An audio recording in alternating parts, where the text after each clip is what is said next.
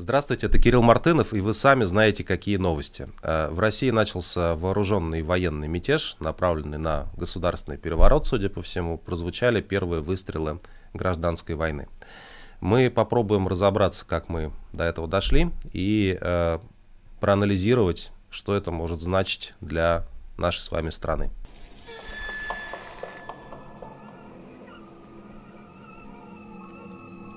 23 июня 2023 а, года войдет в историю а, Российской Федерации как день, когда был начат вооруженный мятеж Евгения Пригожина и наемников из частной военной компании «Вагнера» против а, властей Российской Федерации. Сначала против Министерства обороны, но дальше, после того, как выяснилось, что российский президент тоже выступает на стороне министра Шойгу и, в общем, против всей, всего аппарата государственной власти в Российской Федерации.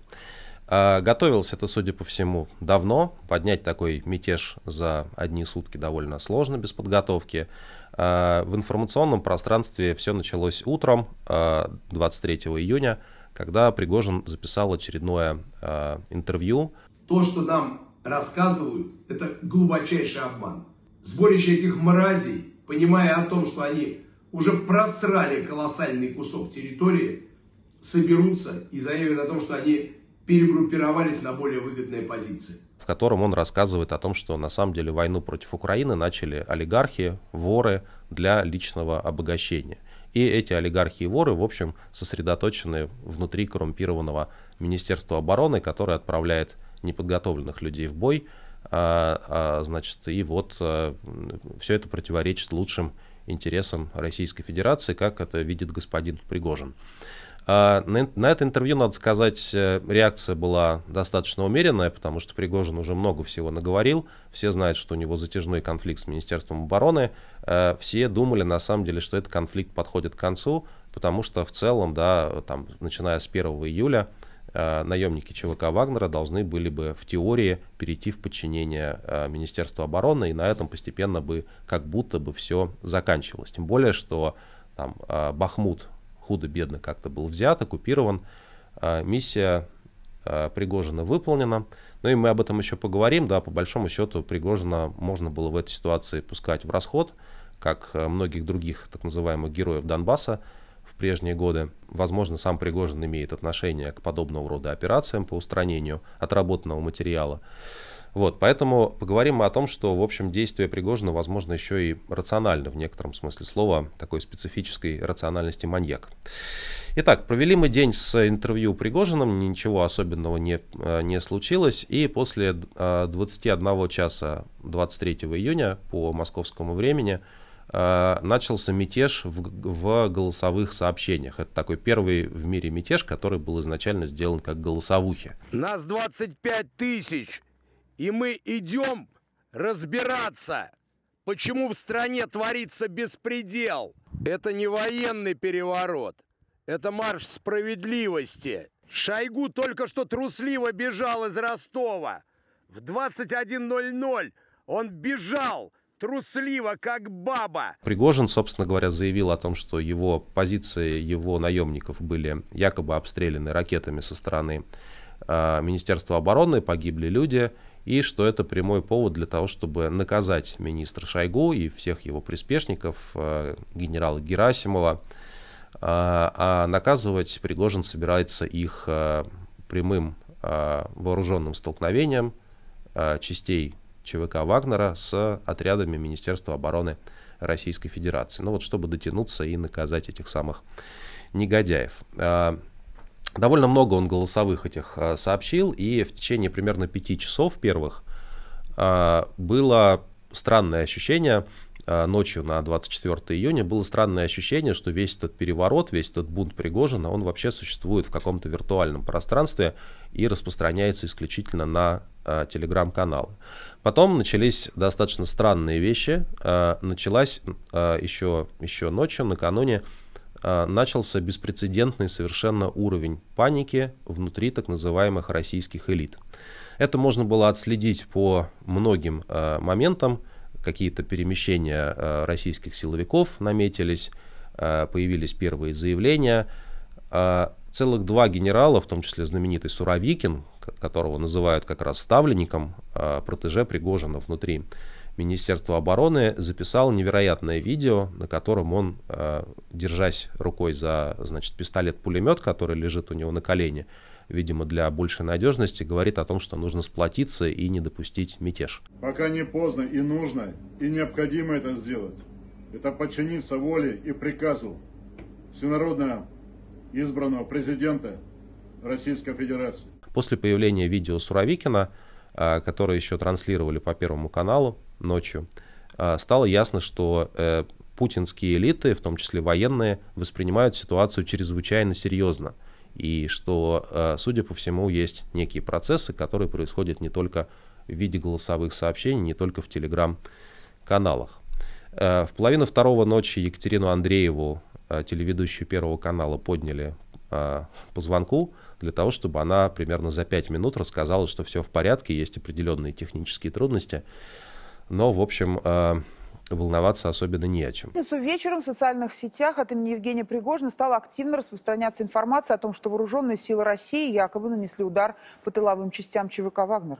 Кроме того, прозвучали призывы разобраться с руководством Министерства обороны. При всех современных технологиях вряд ли возможно за столь короткое время собрать все доклады с мест, проанализировать последствия и записать сообщения. Сам факт, что э, эфир Первого канала в половину второго ночи был прерван экстренным выпуском новостей говорит о том, что паника достигла невиданных масштабов, э, захлестнула э, администрацию президента, и администрация президента дала такое странное распоряжение всех успокаивать экстренными выпусками новостей, которые только в конечном итоге всех нервировали. Очень важно отметить, что, что уже ночью, помимо вот этих всех телевизионных событий, было открыто целое уголовное дело за попытку, попытку вооруженного мятежа.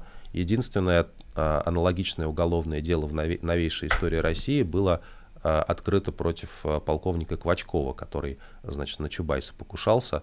Вот тоже известный, известный мятежник. У нас их теперь два, Квачков и, и Пригожин. Наверное, они в чем-то могут сойтись, и в чем-то они похожи. Пригожин в это время начал заявлять о том, что некие колонны, и, собственно, у Суровикина тоже появилась эта фраза про колонны, начали движение в неназванном направлении.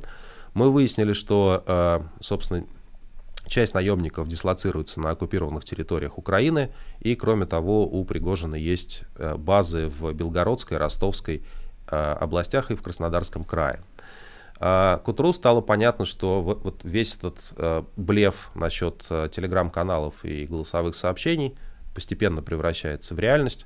Реальность, это, надо сказать, превосходит самые смелые ожидания. Часть административных и военных зданий в Ростове-на-Дону взята под контроль частной военной компании э, Пригожина. Э, ну, то есть это настоящий уже военный бунт. Российские силовики, российские губернаторы отчитываются о своих э, подготовительных мероприятиях. Вот господин, э, один из губернаторов заявил, что в регионе проходят боевые мероприятия. Мне очень понравилась эта фраза. Э, такой новояз, как бы развитие идея с хлопком, ну и вы знаете. Тактика пригожинцев, судя по всему, заключается в том, чтобы передвигаться большими колоннами э, грузовиков, вести в том числе с собой тяжелую технику, э, смешиваться с гражданскими автомобилями в этом потоке. Ну и, собственно говоря, э, на сегодняшний день не очень видно, кто э, эту группировку, мы пока точно не знаем, из какого числа э, вооруженных людей она состоит. Сам Пригожин говорит о 25 тысяч э, человек как в таком ядре э, своей этой частной армии.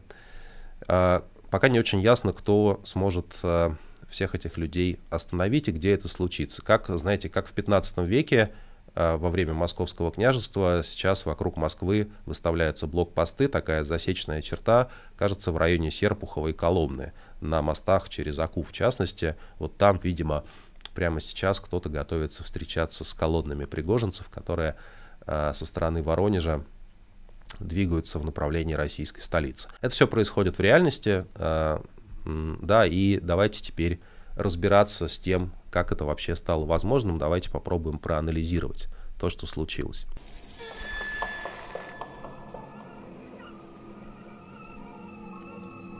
Во-первых, надо сказать, что полную ответственность за происходящее, как мне представляется, несет российский президент Владимир Владимирович Путин. А, это он, во-первых, начал преступную войну против Украины. Мы много раз говорили, что этого делать не надо. Мы предупреждали. Мы говорили, что ничем хорошим это не кончится, что невозможно в 21 веке просто завоевать и поработить соседнюю страну и сделать это еще таким, а, такими методами, как, а, как привык Путин, как он вел вторую чеченскую. Теперь мы видим, как конкретно ничем хорошим и для самого Путина, и для России эта преступная война не заканчивается. А ответственность Путина не только в том, что он начал войну, но и в том, что у него был на эту войну совершенно идиотский план, который, как вы помните, заключался в том, чтобы войти в Киев через три дня. И в, буквально там в первом эшелоне российских войск шли э, росгвардейцы в парадной форме, очевидно готовящиеся в марте весной 22 года проводить парад в Киеве. Э, выяснилось, что российская армия э, воевать на самом деле не умеет и не хочет – и дальше началась, собственно говоря, э, взлет карьеры, если так можно сказать, того человека, который сейчас поднял военный бунт против Путина. Ну, тут важный момент, да, что изначально Пригожин вроде как вчера еще буквально 23 июня Пригожин бунтовал против Министерства обороны, но после того, как Путин сделал экстренное видеообращение утром uh, 24 июня, а Пригожин сказал, что, в общем, тогда ему и Путин тоже не указ. Любая внутренняя смута – смертельная угроза для нашей государственности, для нас, как нации. Это удар по России, по нашему народу. Путин своими руками создал Пригожина, который сейчас начинает или старается разжечь гражданскую войну, вполне реальную, внутри Российской Федерации. Как это происходило? Пригожину в течение многих лет, на самом деле задолго до вот этого полномасштабного вторжения в Украину, а, путинские власти и лично Владимир Путин предоставлял неограниченные полномочия а, на использование насилия, на вербовку а, наемников, во время войны уже в 22 году на вербовку заключенных из российских колоний. И Пригожин год за годом доказывал, что он совершенно незаменим. Нужно воевать в Сирии, пожалуйста, наемники ЧВК «Вагнер» готовы. Нужно воевать на Донбассе в 2014-2015 году, пожалуйста, там тоже они были.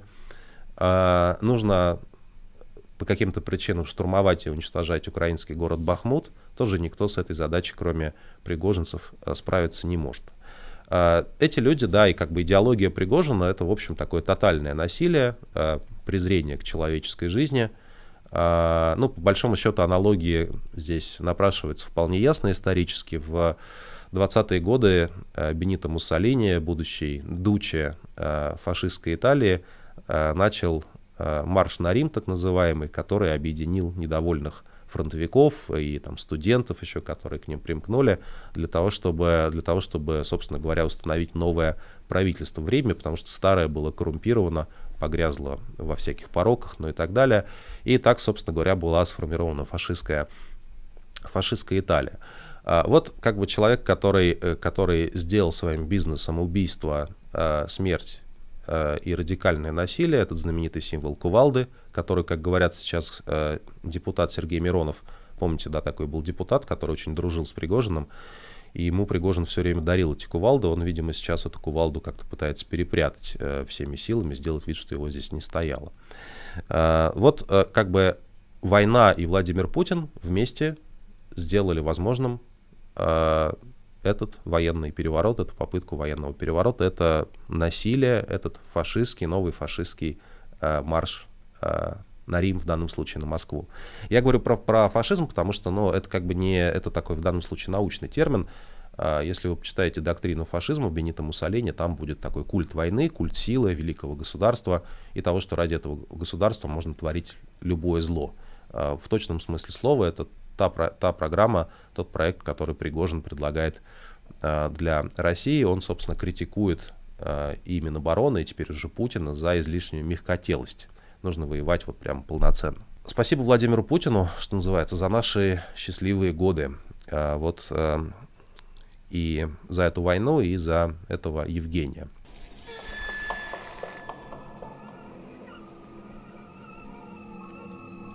Я уже начал говорить о том, почему, отвечать на вопрос, почему Пригожин это делает.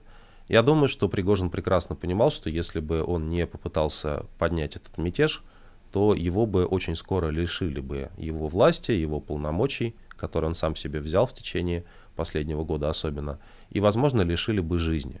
потому что, в принципе, такой человек, как Пригожин, российской военной бюрократии совершенно не нужен.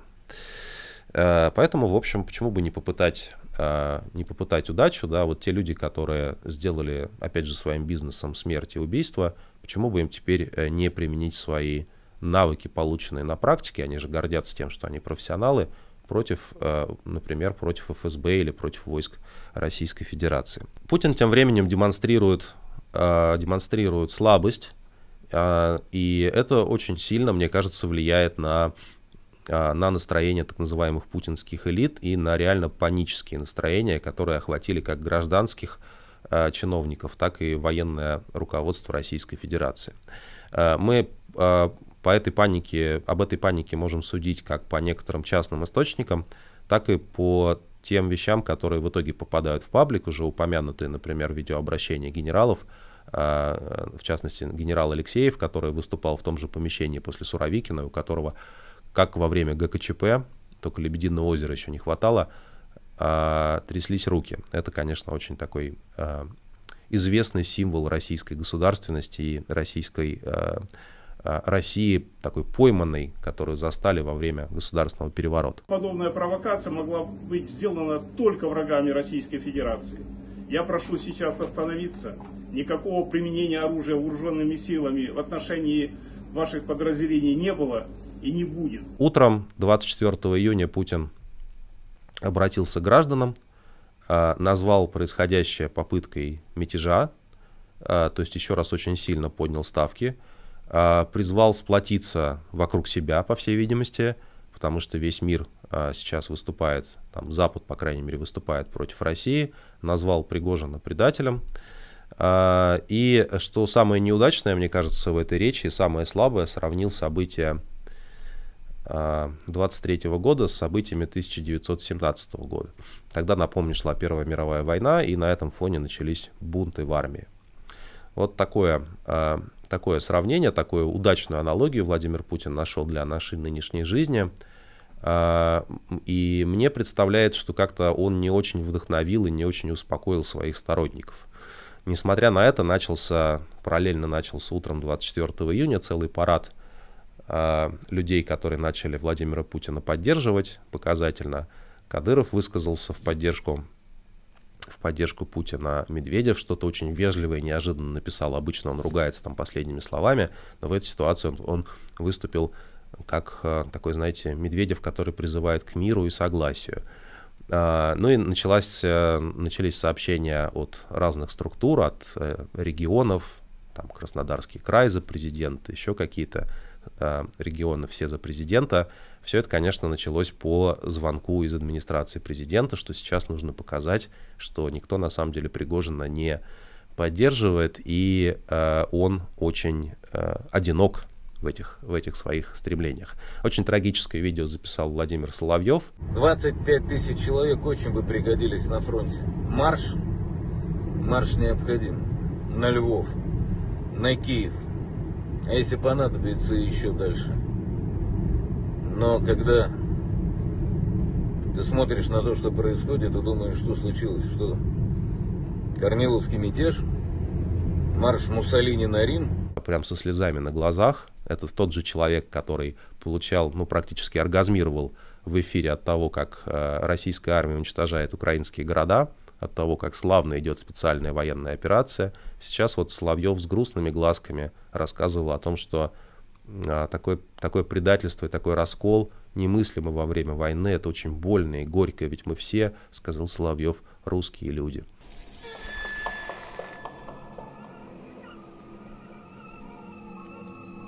Сможет ли Пригожин э, прийти к какому-то успеху военным способом и как Пригожина собираются останавливать? Э, ну, я не военный эксперт, но мы, естественно, в течение всей ночи, э, всех этих часов, пока мятеж Пригожина длится, мы собираем э, информацию у военных экспертов, и складывается, вы знаете, странная картина. Мы помним, что еще недавно украинские диверсанты или там так называемые добровольцы, которые сотрудничают с украинской разведкой, заходили на территорию Белгородской области, проникали а, вглубь этой территории на несколько километров, и это все, в общем, практически не встречало серьезного сопротивления. Представьте себе, что у вас есть группировка с тяжелой техникой, а наиболее боеспособная, обученная часть а, вообще той группировки, которая использовалась Российской Федерации против Украины. Только теперь эта группировка находится внутри Российской Федерации, передвигается в виде колонн по трассам, в том числе с использованием тяжелой техники, которая перевозится в таких случаях, в данном случае какого-то боя. А, кто с, этой, э, с этими людьми должен воевать, с этими, так сказать, захватчиками Бахмута. А, на мой взгляд, насколько мы сейчас можем судить, боеспособных частей внутри Российской Федерации, которые могут дать реальный отпор Пригожину, а, просто не существует в природе. Есть э, э, специальные подразделения ФСБ, которые в теории могли бы таким, такими боевыми действиями заниматься, но они изрядно потрепаны, как говорят, после, собственно говоря, всех этих месяцев войны. Росгвардия к таким приключениям не готова. И самое, самое жалкое зрелище, конечно, оставляют вот блокпосты в виде одной бронемашины «Тигр» и нескольких полицейских, которые грустно стоят рядом, рядом с ними. Э, если дело дойдет до серьезного столкновения на, на земле, то мне кажется, что у наемников Пригожина очень хорошие шансы оказаться наиболее боеспособной частью не только на оккупированных территориях, но и внутри Российской Федерации. Ну, там есть еще дальше длинный список, да, кто мог бы сюда включиться, там э, подразделения э, Кадырова, которые, кажется, не очень горят желанием воевать, и дальше по списку. Много всяких у нас есть вооруженных людей, но как-то никто не спешит э, к открытому бою к Евгению Пригожину. Поэтому тактика сейчас, вот э, да, приходят довольно правдоподобные сообщения, совершенно фантасмагорические, это все случилось в России просто буквально за считанные часы, за полсуток. Приходят сообщения о том, что авиация наносит удары по федеральным трассам, по которым передвигаются колонны наемников Пригожина. Теперь они не экономят ничего. Они бьют самолетами и вертолетами по колоннам, где идет мирняк. И, судя по всему, это единственный способ, как можно сейчас, еще, может быть, можно мосты взорвать, как можно, в принципе, стараться эти колонны останавливать. Это, конечно, говорит, знаете, как бы о крепкости Российской Федерации, о том, что у нас вообще полный порядок, бюрократия на месте, военные тоже своим, э, своим делом заняты. Но вот буквально за полдня все может взять и рассыпаться. Сможет ли Пригожин при этом, ну не знаю, победить в этом военном перевороте? А, на мой взгляд, шансов у него очень мало.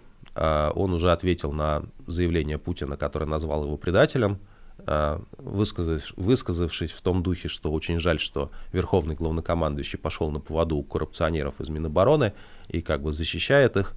Но, видимо, придется теперь и с российским президентом тоже разбираться. А почему, Пригожин, почему Пригожину будет э, трудно достичь какого-то успеха? На мой взгляд, главная причина заключается в том, что у него совсем нет людей, которые готовы управлять э, ну, как бы гражданской администрацией, которые готовы поддерживать хоть какой-то порядок в тех точках, которые занимают его боевики и его наемники. Это большая проблема, тебе нужны лояльные администраторы, которые готовы переходить на твою сторону, какой-нибудь Сальдо Пригожинский, этого нету, и пока не ясно, откуда все это должно взяться. Тем не менее, мне кажется, что, а, что а, надо помнить, что когда мы говорим про ситуацию там, Пригожин против Минобороны или Пригожин против ФСБ или Пригожин против всех, в этой ситуации есть как минимум третий и очень значимый фактор. Это украинская армия, а уже ночью Министерство обороны Российской Федерации распространило, ночью на 24 июня, распространило достаточно паническое сообщение о том, что э, украинская армия готовится к прорыву в районе Бахмута. Ну, как бы идея этого сообщения от Минобороны заключалась в том, что нужно сплотиться вокруг президента, пока не поздно, а то вот какие страшные вещи происходят. Э, но э, мятеж Пригожина, как бы то ни было, я уж не знаю, есть ли тут какой-то элемент заговора, у нас нет таких данных, но тем не менее мятеж Пригожина совпал с тем моментом, когда вооруженные силы Украины накопили наивысшие ресурсы, э, резервы за, всю, за весь ход войны и готовы действительно тестировать на прочность российский фронт. Э, фронт всегда держится на, в том числе на психологическом каком-то моральном факторе, и мне представляет, что моральное состояние российских войск сейчас самое конкретно вот 24 июня, самое плохое за все время войны, потому что Пригожина и его наемников очень долго героизировали, очень долго говорили, что э, они у нас самые большие молодцы, на них вся надежда, будьте как они. И тут выяснилось, что, оказывается, эти люди пошли за правду и против коррупции, и за войну до победного конца воевать с другими частями российской армии. Это не может не сказаться на состоянии оккупационной армии, которая находится, группировки, которая находится на территории Украины.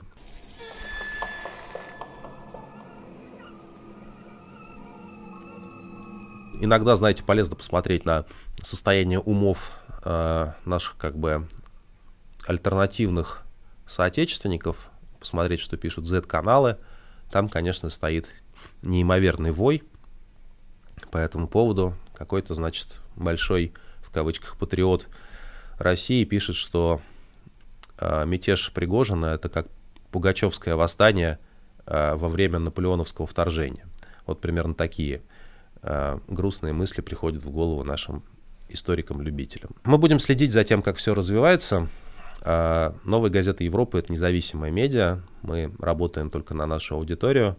Э, наша цель в этой ситуации заключается в том, чтобы война закончилась, ну, как и раньше, собственно говоря, да, война закончилась, российская армия была выведена с территории Украины, э, и погибло как можно меньше людей. Тут, э, ну, то есть и в этом смысле вот мы, исходя из этой, из этой повестки, будем вам давать всю информацию, которая, которую сможем собрать без каких-либо цензурных ограничений, а, мне в этом контексте не очень понятна радость некоторых представителей российской оппозиции по поводу а, бунта Пригожина. Ну, то есть, с одной стороны, конечно, любопытно, что они там так грызутся, да, там это классический мем про жабу и гадюку, доведенный до логического завершения. Но при этом э, ситуация так, такова, что, к сожалению, количество жертв в результате этих событий может только вырасти. И, в общем, радоваться в этом смысле совершенно здесь нечему. А, ну, у украинцев, безусловно, может быть повод для радости, если, а, если Пригожин поможет им выгнать российские войска с их земли. Тут вопросов нет.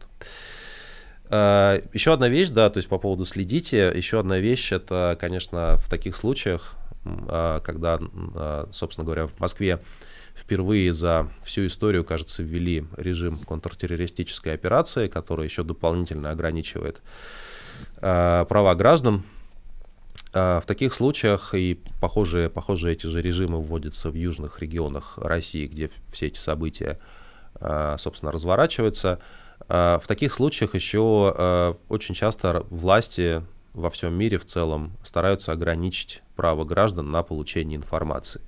Поэтому можно предсказывать, что в России случится частичный, возможно, полный в отдельных регионах шатдаун, отключение интернета – Uh, у нас на сайте будет вновь опубликована, на сайте в соцсетях «Новой газеты Европы» будет вновь опубликована инструкция о том, uh, что делать в таких ситуациях, как можно, в общем, повысить свои шансы на то, чтобы оставаться на связи в условиях борьбы государства с uh, свободой информации.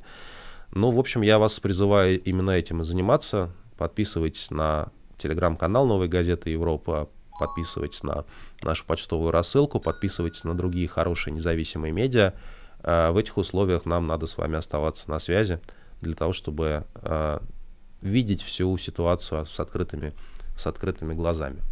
А, мы накануне всех этих событий, буквально за несколько часов, мы записали нормальный, веселый выпуск ужасных новостей. И, может быть, сохраним его для истории, может быть, выложим его для наших э, спонсоров на Ютубе, чтобы они посмотрели, могли так посмотреть на ужасные новости в России, где не случилось попытки военного переворота. Э, вот, а мы будем продолжать заниматься, видимо, темой номер один. До встречи в эфире.